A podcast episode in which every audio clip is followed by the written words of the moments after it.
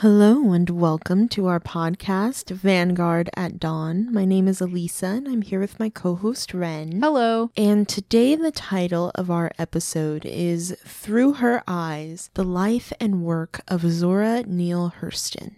Now, before we jump into the episode, I wanted to take a moment to address some misinformation that I spread through the tea time in regards to my artist, Xandria Phillips. I closed out my portion of that segment by reading a quote that I thought was from their work Hull, but we were recently informed by Xandria themselves that that was actually from a review review of the book whole and not their work itself. That review is from Deria M, and it can be found on bind.net, and we'll have that linked in our show notes if you want to check it out. It was very well written, very poetic, but not Xandria's work. So I just wanted to make that clear and to apologize to both of those writers for misrepresenting them and their work. Now that that has been addressed, let's jump into this episode. We will be exploring the life of Zora Neale Hurston, as well as some of the views she had regarding the cultural movement that took place during the Harlem Renaissance.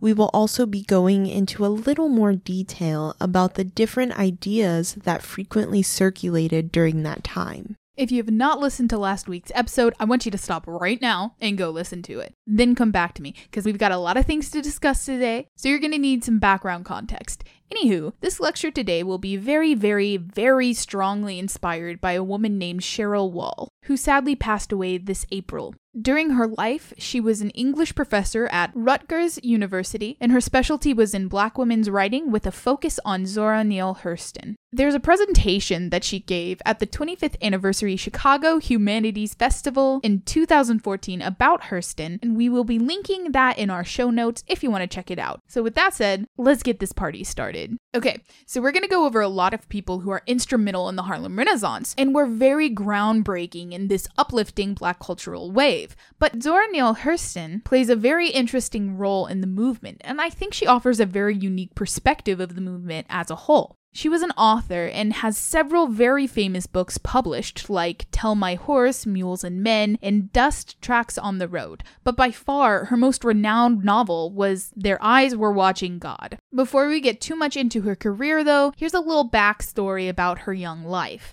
Hurston was raised in Eatonville, Florida, which was one of the first all black towns at the time. She gained a lot of inspiration for her novels from that town, and it was even the setting for some of them. Even though she moved there when she was around three, she would sometimes tell people that she was born in that town. But it's also kind of funny because she also routinely told people that she was born in 1901 when in fact she was born in 1891. Now, Hurston studied at a couple different universities. She spent a little time studying at Howard University and also at Barnard College of Columbia University. But what I find most interesting is what Wall's lecture focused on, and it was not so much her formal education, but rather her time that she spent doing field work in southern rural black communities because she was greatly inspired by them.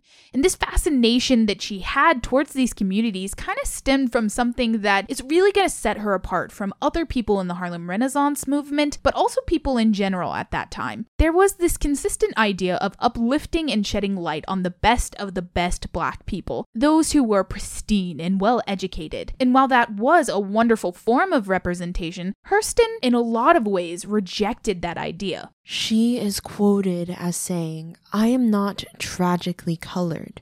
There is no great sorrow dammed up in my soul, nor lurking behind my eyes. I do not mind at all. I do not belong to the sobbing school of Negrohood who hold that nature somehow has given them a low down, dirty deal, and whose feelings are all hurt about it. Even in the helter skelter skirmish that is my life, I have seen that the world is too strong regardless of a little pigmentation more or less. No, I do not weep at the world.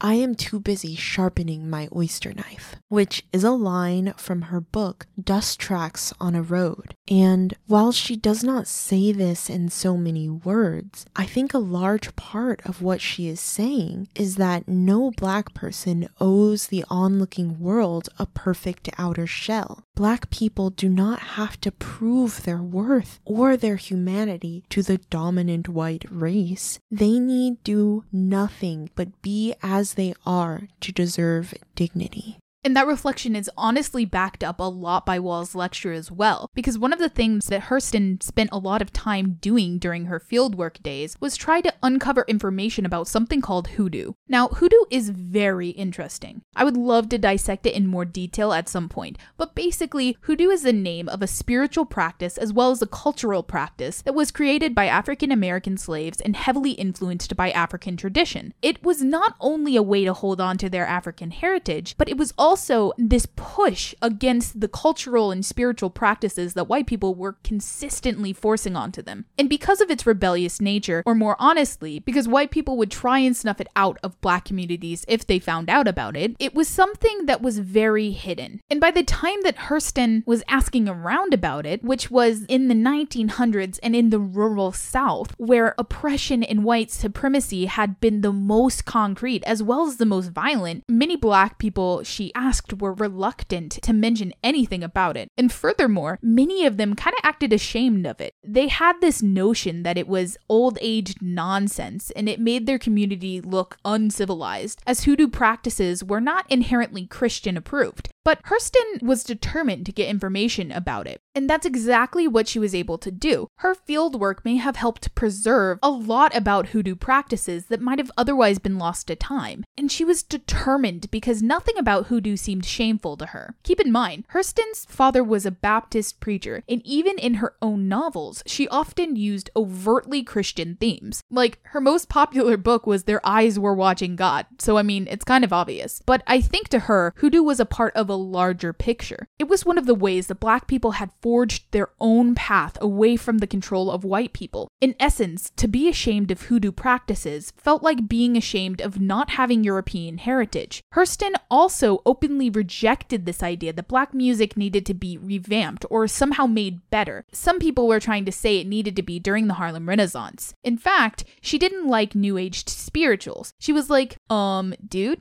Black people have been singing proper spirituals forever. Y'all think black people haven't been out here creating? They literally have been creating for years. You just have these strict ideas about what creativity should look like, and so it's going over your head. We just did an episode over how important spirituals had been to Black people, especially in the days of slavery. Though the intent of revamping spirituals during the Harlem Renaissance was surely an attempt to reclaim those songs as something more uplifting and even more so, a way to celebrate blackness. Hurston felt it was more damaging than helpful. To her, slave songs and spirituals did not need to be made into this production of refined music. They were already everything they needed to be. They were meant to represent the words, the hopes, and the spirits of those who had created them. And as they were a form of expression, why change them? Another thing that was controversial about Hurston was the beauty that she found in African American speech. In Wall's lecture, she brings up something called pseudoscience, and to give you the official definition of that term, it means a collection of beliefs and practices mistakenly regarded as being based on scientific method. So, anyway, there were so called scientists of Hurston's time who had a theory as to why they thought black people often didn't use traditional English. And that was this theory that their lips were too big. Of course, most people with at least one living brain cell should be disgusted by that theory. There are like thousands of reasons why black people did not use what was considered standard English, like how they were educated, what region they were from, as well as the fact that having their own way of speaking outside of the white approved way of speaking gave them a sense of having their own cultural practices. None of those reasons were that they were somehow incapable of it, but the sad reality is that ridiculous theory literally came from people who to be scientists. There were educated people who believed that, which says less about science and more about how deeply biases exist on every level. When you live in a society that vilifies an entire group of people, that's how you get such baseless ideas. And people like Zora Neale Hurston, who had, and this is a quote from Wall's lecture, an unfailing ear for ordinary speech, saw right past that unfounded notion. She didn't view Southern black speech as this shameful thing that ignorant white people tried to push on them. In her lecture, Wall goes on to point out that what Hurston had to say about it is that the language of rural black people was remarkable and beautiful, that the language was much more than just the words that were being spoken, but the theatrical nature and expression that came with it as well. And she said that African American language was a product of something called the will to adorn, there's a quote from Zora that captures this. The will to adorn is the second most notable characteristic in Negro expression. Perhaps his idea of ornament does not attempt to meet conventional standards, but it satisfies the soul of its creator. This is also further made clear with her involvement of the literary magazine called Fire. Lots of people unfortunately forget about Fire for a couple of reasons. One reason was that the magazine only had one official issue. That's because the building in which they used to work on the magazine got burnt down, and due to insufficient funds, they were never able to continue the project. Another reason for its lack of success was that a lot of major figureheads in the Harlem Renaissance, and particularly those who were a part of something known as the Talented Tenth, didn't really vibe with it. Now, I'm not going to spend too much time on what the term talented 10th means because honestly, that's a whole nother podcast. But what I will say for clarification's sake is that the talented 10th was a name that is associated with well educated and culturally refined black people. And that idea of a refined black person encapsulates a lot of debate regarding black representation during the Harlem Renaissance. Just like I said before, Zora really rejects this idea. See, the goal of the magazine Fire, which by the way, I found an electronic version of it, and we will be linking it in our show notes, was to give a voice to the younger generation of black artists, writers, and thinkers. And in that same spirit, they wanted to explore slightly more socially taboo topics in the black community, like homosexuality, interracial couples, promiscuous fashion and sex work, as well as color prejudice. Lots of people in the black community, even outside of the talented 10th, really had a distaste for this magazine, even though it only ever had one issue. They found it degrading to the black image, as if the work that was published in Fire wasn't sophisticated enough and it made the black population sound uneducated. Also, by attaching the interests of young black artists and thinkers to subjects like homosexuality and other risky topics, people felt it was leading the black youth in the wrong direction. But time and time again, Hurston just did not connect with this ever present idea of furthering the black race that people often had during the Harlem Renaissance period period, and other time periods as well, of course. Now, if you think about that, this lack of desire that she had to do so, it might sound like she wasn't invested in bettering the black experience in America, or that she was ignoring how unequal black people were being routinely treated. But that couldn't be further from the truth. She had a deep understanding of how bleak and oppressive things were. Hello, she was raised in Florida and did a ton of field work in the South. If anything, she knew better than most how bad it was because she had been in the thick of it. In fact, fact, I think it's revealed how much Hurston cared about justice in the black community because of her work surrounding the case of Ruby McCollum. There is so much to say about the case of Ruby McCollum, which took place well after the Harlem Renaissance in 1952, and it's genuinely tragic. Essentially, Ruby McCollum was a well to do black woman who had been accused of shooting a white man named Dr. C. Leroy Adams. Dr. Adams was not only well liked by his community, he was a newly appointed state senator elect.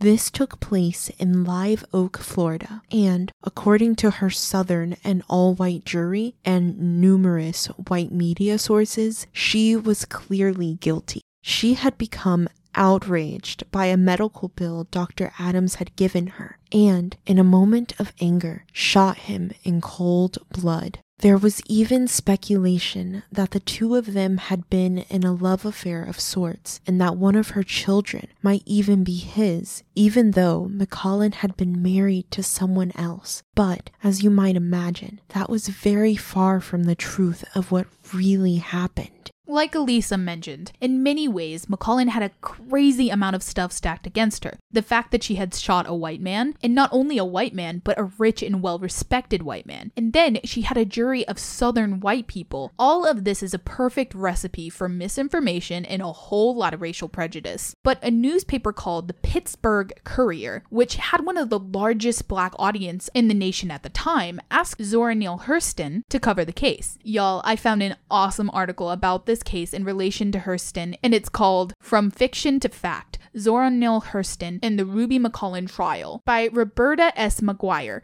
published in 2015, and we will link it in the show notes if you want to check it out. The article compares Hurston's work from the trial to the literary techniques she used while writing the iconic Their Eyes Were Watching God novel. But anyway, Hurston covered this case in a way that showed McCollum's humanity that had been forsaken by the white media and news coverage. See, McCollum testified that Adams had been beyond wicked to her. Trigger warning here. She claimed that Adams had not so much been her lover, but rather had raped her multiple times and forced her to bear his children. Now, what's sad about this is anyone who knows even a little bit about North American history knows that what she claimed was more than a possibility. White men in the United States, in particular, have a long history of unimaginable mistreatment of black women, especially in the Old South during the slave era. But her jury didn't care about that, and they certainly didn't care about her either. Not to mention, a proper investigation, I guess is the term, was never carried out about these allegations because because no one was interested in bringing justice to her or to justify her action. Hurston, who, by the way, had to sit in a segregated section of the courtroom, was really one of the only ones reporting on the case to expose that the judge, who was real good buds with Dr. Adams before he died and was even a pallbearer at his funeral, literally objected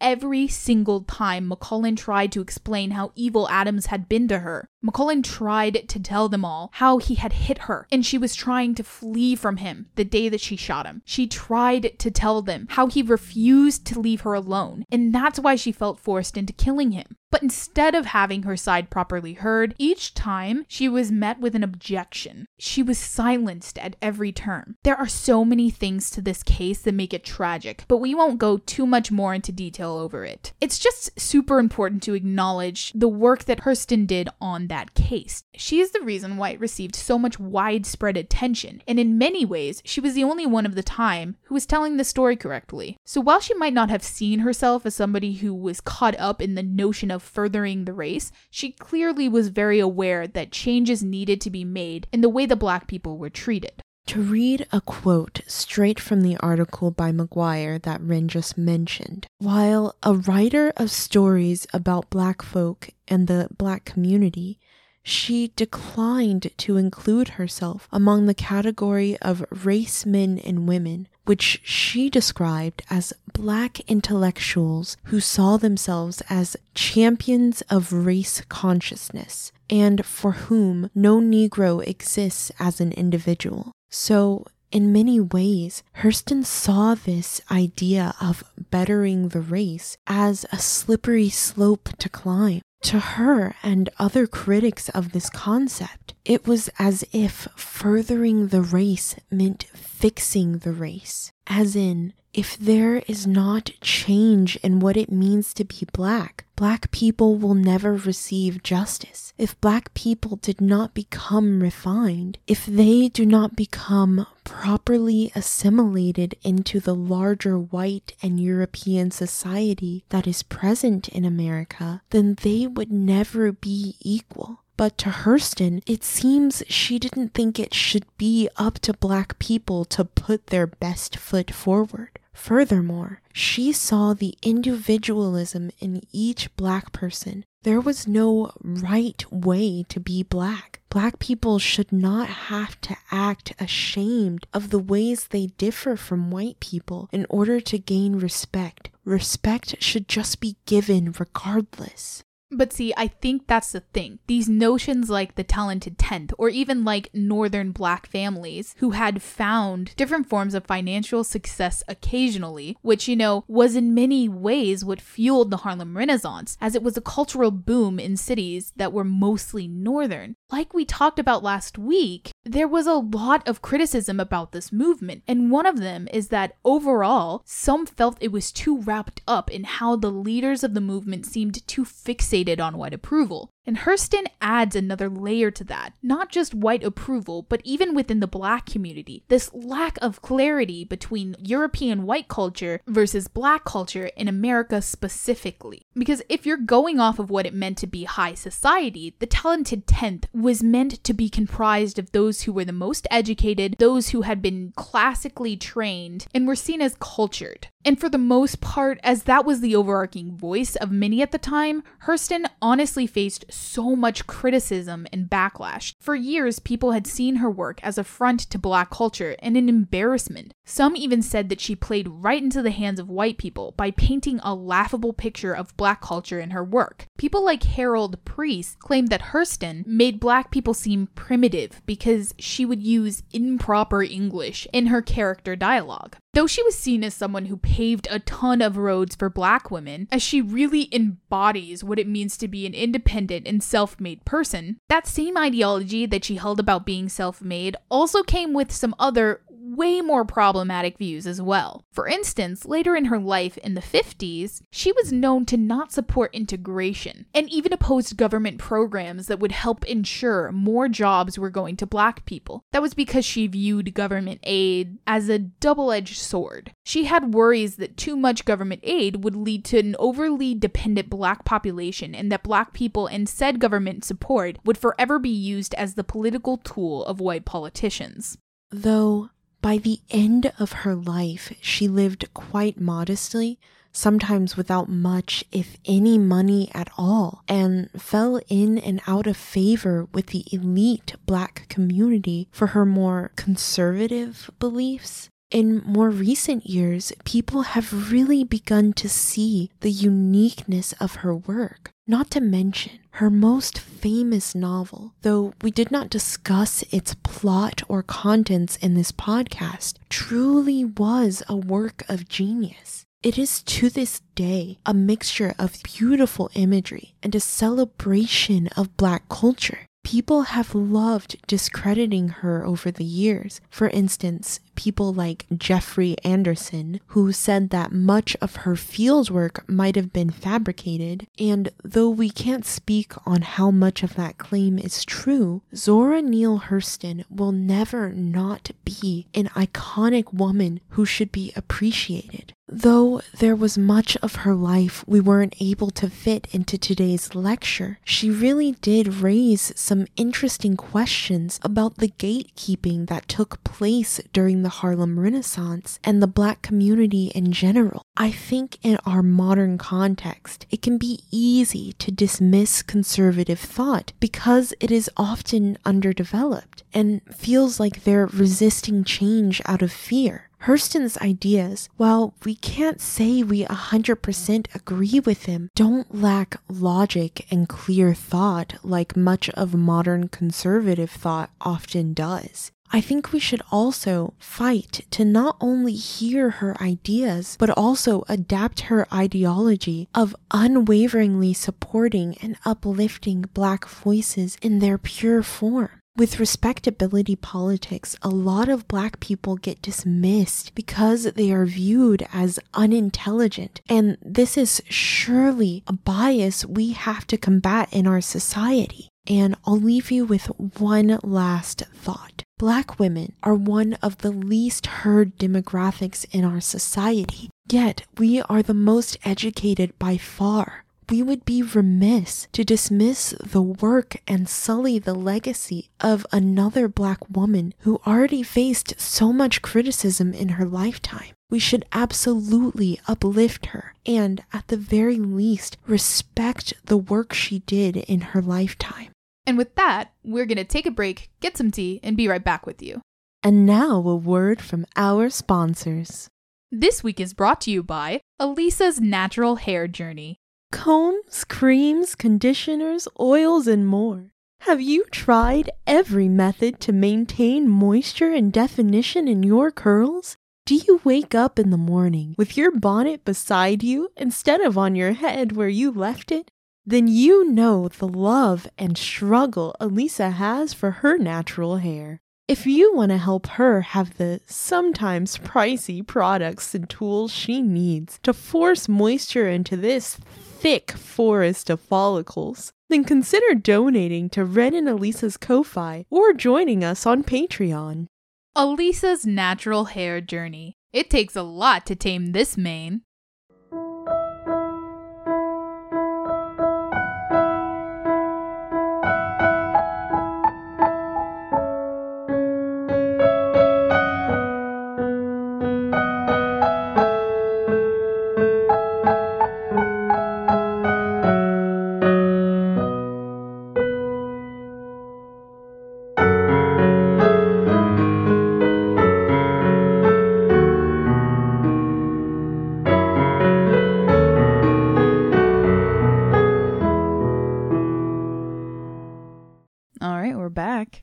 Such a lovely little melody? That piece was yet again from the legendary Dr. Steven Weber. Thank you again, Dr. Weber, for letting us use the piece. I realized that the songs that I've been picking by him have all been from his album Multiplicity. And that's my bad because it's my favorite album.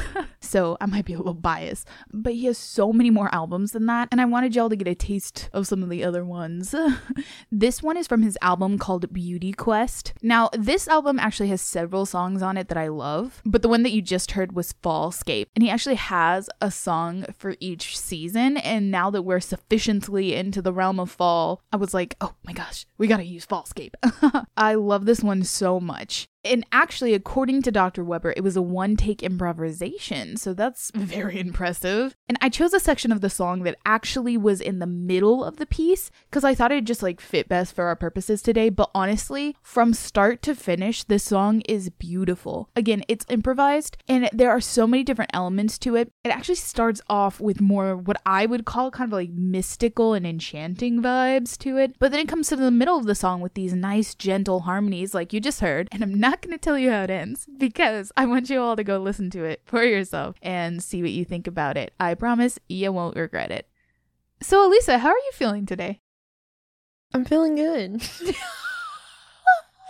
yeah. Yeah. There was some nice rain that came in this morning, and I think that was a refreshing way to start my day off. I love rain, but especially on rainy nights. Oh my gosh, I feel like I sleep so much better when it's raining outside. Yeah. How are you feeling today? I'm feeling freaking fantastic. uh, I just had an order come in and I got these new boots. They're amazing. I can't wait to like wear them out into the world. They were made for walking. Indeed, they were.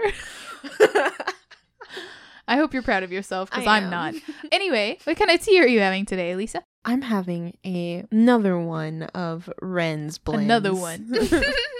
Okay, Khaled. And this one has a black tea base with rose petals, rose hips, vanilla bean, lychee, hibiscus, and flavor essence. I will say I did pop off on that one. She came out nicely. yes, it's a very like floral, but still like with that vanilla y warmth. It reminds me of summer, and I think it's really good iced. I'm having it hot right now, but it's really good iced. Yeah, and you might be surprised with the listing. If you know what hibiscus is and if you know the flavor, you might be like, um, what? Listen, I promise it is just the right amount to bring out just like this brightness and like vibrant flavor. I promise it works. and what are you having over there, Ren? As I still am in the spirit of fall.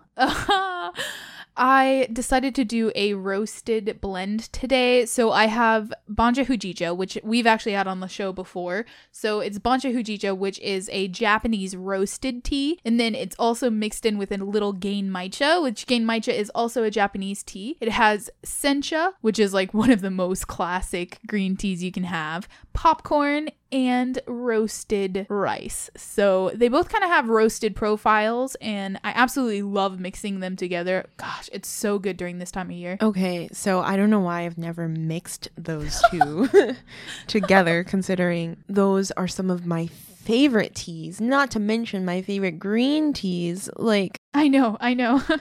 you you just did some.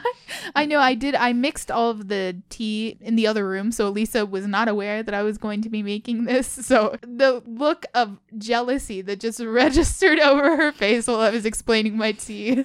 I was like, wow, I didn't know it did that. So, who's your artist this week, Elisa? My artist this week is Halle Mone'. She's a black artist. She only has one song out right now. It's called Anchor, and her voice is beautiful. She does a lot of really great runs, and she has a great range. It's an amazing song, and the cover art is gorgeous too.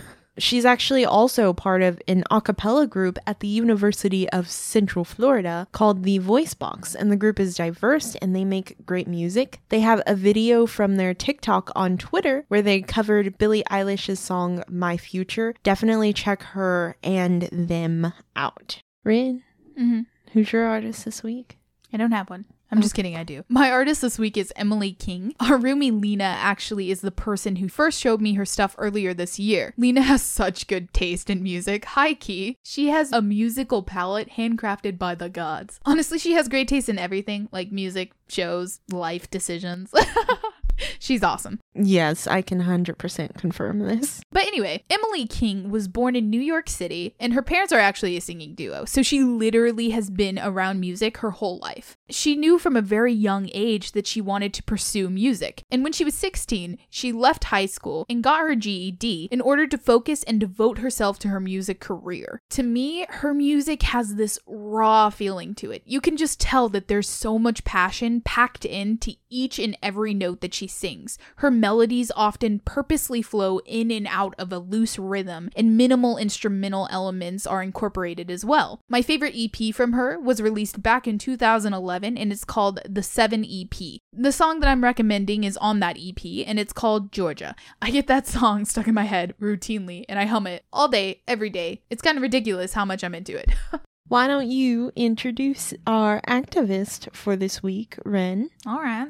Okay. I'll do that. Our activist this week is Charlene Carruthers. Charlene is a 35 year old black lesbian author and, of course, social activist who lives in Chicago, where she was born and raised. She is quite an impressive lady who has over 15 years of experience in racial justice, feminist, and youth leader development movement work. On top of that, she is also the founding national director of the Black Youth Project 100. Her passion for standing with marginalized peoples is truly intersectional. And while her main focus is on black liberation, she also uses her platform to spread awareness on subjects like immigration rights and economic justice. Like I mentioned before, she's an author and she's actually had her work published in an impressive amount of stuff like the New York Times, the Washington Post, Chicago Reader, The Nation, and Ebony and Essence magazines. Her impressive work has even led to her becoming a featured guest speaker at different universities all around the country, including her very own alma mater, Illinois Wesleyan University. Also, at the end of her About page, she had two things that I really loved and I wanted to point out. One thing is that she is inspired very heavily by black women, including the iconic Marsha P. Johnson and her own mama. And then the other thing is that she likes to spend her spare time cooking. And she, this is a quote, believes the best way to learn about people is through their food. I adore that sentiment and I totally echo it. Keep thriving and bettering the world, Charlene. We see you and we appreciate you.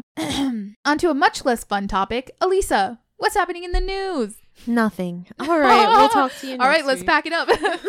For news this week, we wanted to talk about the elephant in the room, and that is the presidential debate that took place this past Tuesday. When and if you discuss this debate with other people, specifically Trump supporters, First of all, I'm sorry if you have to do that. yeah, don't go into those discussions thinking it should persuade them into not supporting Trump anymore. I wish wholeheartedly that there was a way to reason with these people, that they would see his dangerous incompetence and finally decide to drop him, but that's just not how this is playing out. They have chosen to back him when he's mocked disabled people, he's sexist, he's accused Hispanic and Latinx people of being rapists and criminals, and he's just disparaged so many people in our society that this list could go on and on. These debates aren't going to change their mind, especially since he's going against Biden, who didn't even do well in the Democratic debates. Instead, use these debates to fuel yourself. See the disrespect, the incompetence, the just utter lack of care for other people, and let that fuel you to vote and to get your friends and family to vote too. Let it remind you how important this upcoming election is. That being said, let's move into some key things that happened in the debate. 1. Trump didn't condemn white supremacy and inferred and implied that white supremacist groups are coming from the right, which I have no clue where he got that from. Really? It's just such a wild accusation. What? He also told the Proud Boys to stand back and stand by, which this isn't even the first time he's failed to condemn white supremacy, so I honestly wasn't surprised. It doesn't even feel like he's condemning white supremacy so much as he's just openly admitting that white supremacists can just like be around. Like, Yeah. just stand back and stand by. It's fine. Yeah. You can hold your Stand by and wait, I'll take care of this. Like, don't worry, I'll do all the horrible things for you and make sure the white supremacy stays uh, firmly intact. Yeah, you just sit there and watch. I'll take care of it from here. Two, Trump didn't explain how he was going to do better with COVID 19, and he just said that he did great. He's doing great. and with Biden, it somehow would have been worse, but he's great, and everything he's ever done is great. Thousands of people have died, but he's doing a great job. Good job, buddy. And three, Biden didn't tell us how he'd make things better, but that it would be different. Honestly, the debate was just chaotic. They were talking over each other, interrupting each other, and the moderator deflecting. There were unanswered questions, and basically, they were just pointing fingers and claiming to be better than the other one. And neither of them had any real plans or answers for anything. Yeah, I think something that I'm seeing a lot in the news and just in general is that, like, it's not that Biden did well. It's that Trump did horribly and Biden was, like, in the room. Like, like it's it's not the Biden. Listen, we're not over here like, wow, Biden, you're amazing. Yeah, no. Like, no, it was just all horrible. If anything, this debate gave me flashbacks to the Democratic debates. and I was like, how? How is this what we're left with? Yes.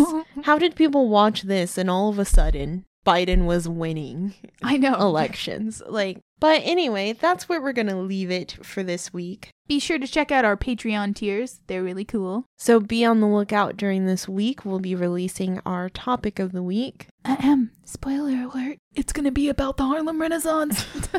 It's almost like we're doing a series. But yes, thank you so much for joining us, and we'll see you next week. With that, bye.